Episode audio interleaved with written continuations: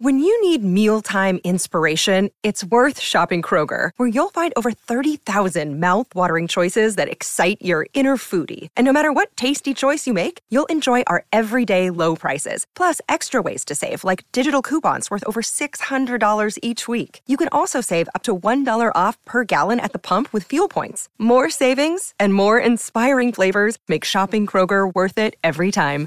Kroger, fresh for everyone. Fuel restrictions apply. Think you know the Brooks Ghost? Think again. Introducing the all new, better than ever Ghost 16. Now with nitrogen infused cushioning for lightweight, supreme softness that feels good every step, every street, every single day. So go ahead, take your daily joyride in the all new nitrogen infused Ghost 16. It'll turn your everyday miles into everyday endorphins.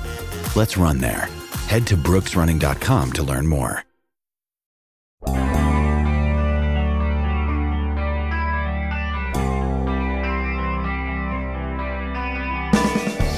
So, what do you think is George Pickens' ceiling? What do you think he can be on a scale of, say, oh, Justin Jefferson to Chase Claypool? Good morning to you. Good Wednesday morning. I'm Dan Kovacevic of DK Pittsburgh Sports. This is Daily Shot of Steelers. And yes, I just thought of that scale in the moment. It comes your way bright and early every weekday if you're into hockey and or baseball. I also offer daily shots of Penguins and Pirates where you found this. Pickens had a wonderful rookie year. I am not going to suggest anything to the contrary. In fact, one of the things that probably doesn't get acknowledged nearly often enough is that Pickens wasn't just a rookie. He's 21 years old.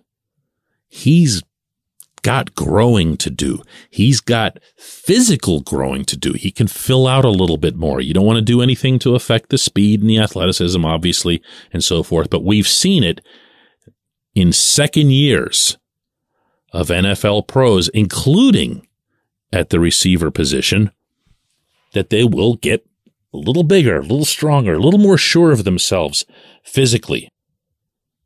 He's obviously going to become a lot more aware of his NFL surroundings. He's going to become even more confident. And believe it or not, there's more room for that. He's got a lot of it as it is. And this is someone who routinely says, put it in the sky. Just put it in the sky, meaning he'll get it wherever it is that you send it in his direction. But with additional performance, with additional, uh, not just practice reps, but game reps and feeling like you're going to get the ball, there can be even more of a swagger to his game. Now, if you go back over his rookie year, 52 catches for 801 yards, a 15.4 average along a 42 and four touchdowns. And it still feels like he only got the ball no more than a fraction of the times that you wanted him to get the ball, that you felt he could have gotten the ball. If only, you know, you can always go at the quarterbacks, you can go at the coordinator one way or another. It's got to happen. It's going to happen. He needs to become in 2023, and I believe that he will become this team's number one wide receiver. What can you expect at Point Park University in downtown Pittsburgh? Respect, Rigor, relevance. That's the Point Park Pledge. You'll be treated with respect while being challenged and supported academically to graduate with career ready, relevant skills. Visit pointpark.edu to learn more. Because when I see George, I don't just see the straight line that Matt Canada was drawing up for him in the first half of the schedule. I don't see that. I don't see, uh, to, re paraphrase Mike Tomlin's old line about Mike Wallace, the one trick pony. I, I don't see that with this player. I see someone who can get the ball across the middle and then sprint and make things happen even off of quick pitches. I saw a guy this year who took an inside handoff coming way from the left and he was supposed to go way to the right.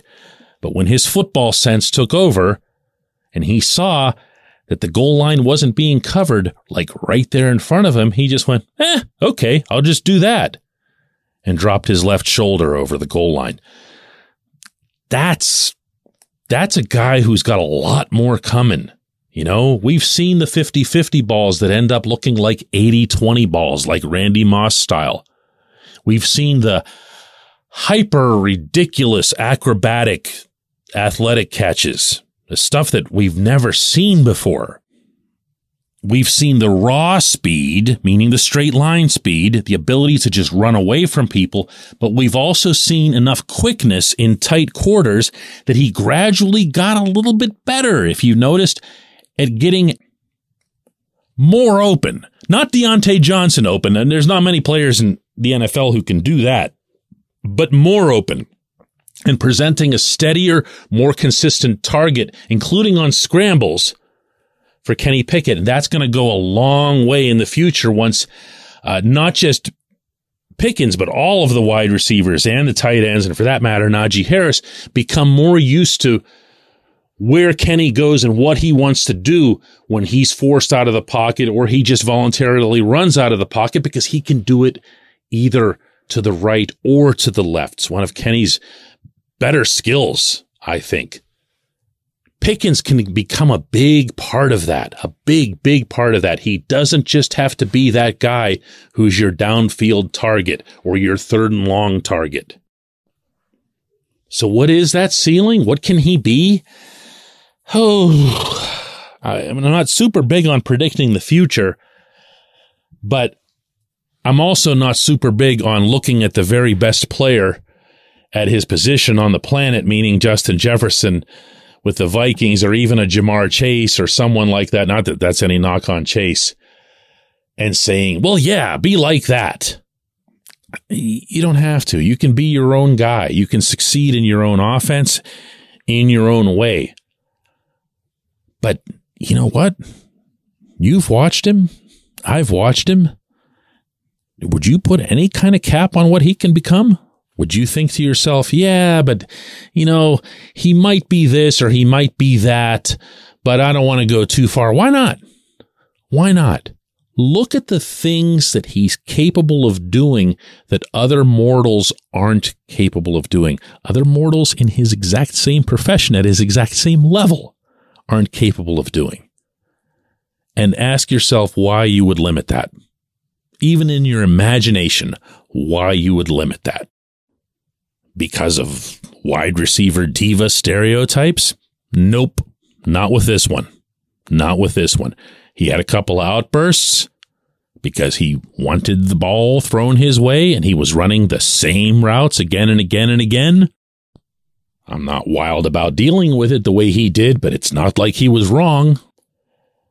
Might some longer standing fans be a little wary of him because you had the same thoughts or similar thoughts about Martavis Bryant or even Claypool when he first showed up and made that unbelievable catch in East Rutherford, New Jersey? And you thought, wow, that's just one of the best things I've ever seen. He's going to be incredible. And he ended up being somebody you were really, really happy to see go for a second rounder. Just, he's, he's himself. George is himself. He's got a head on his shoulders. He's got a cool head on his shoulders. But he also knows, knows that he's got way more in him than what we just saw. Let's let's let it play out. We come back, J1Q.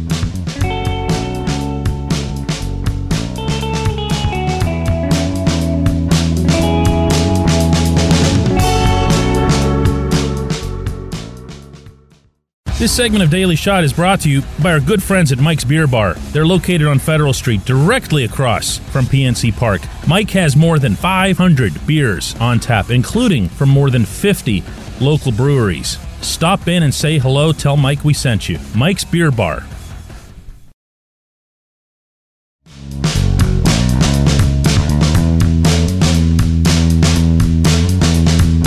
Today's J1Q comes from Chris Davis who says, DK, how do we really feel about former Steelers winning a Super Bowl?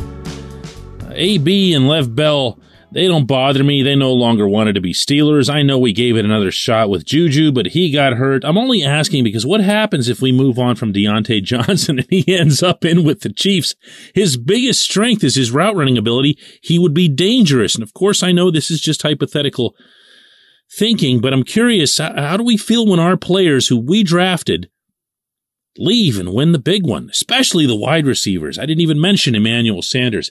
It's it's good stuff, Chris, and you, the pattern that you have there with the receivers, I'm going to be honest, isn't something that really even crossed my mind when you put it that way.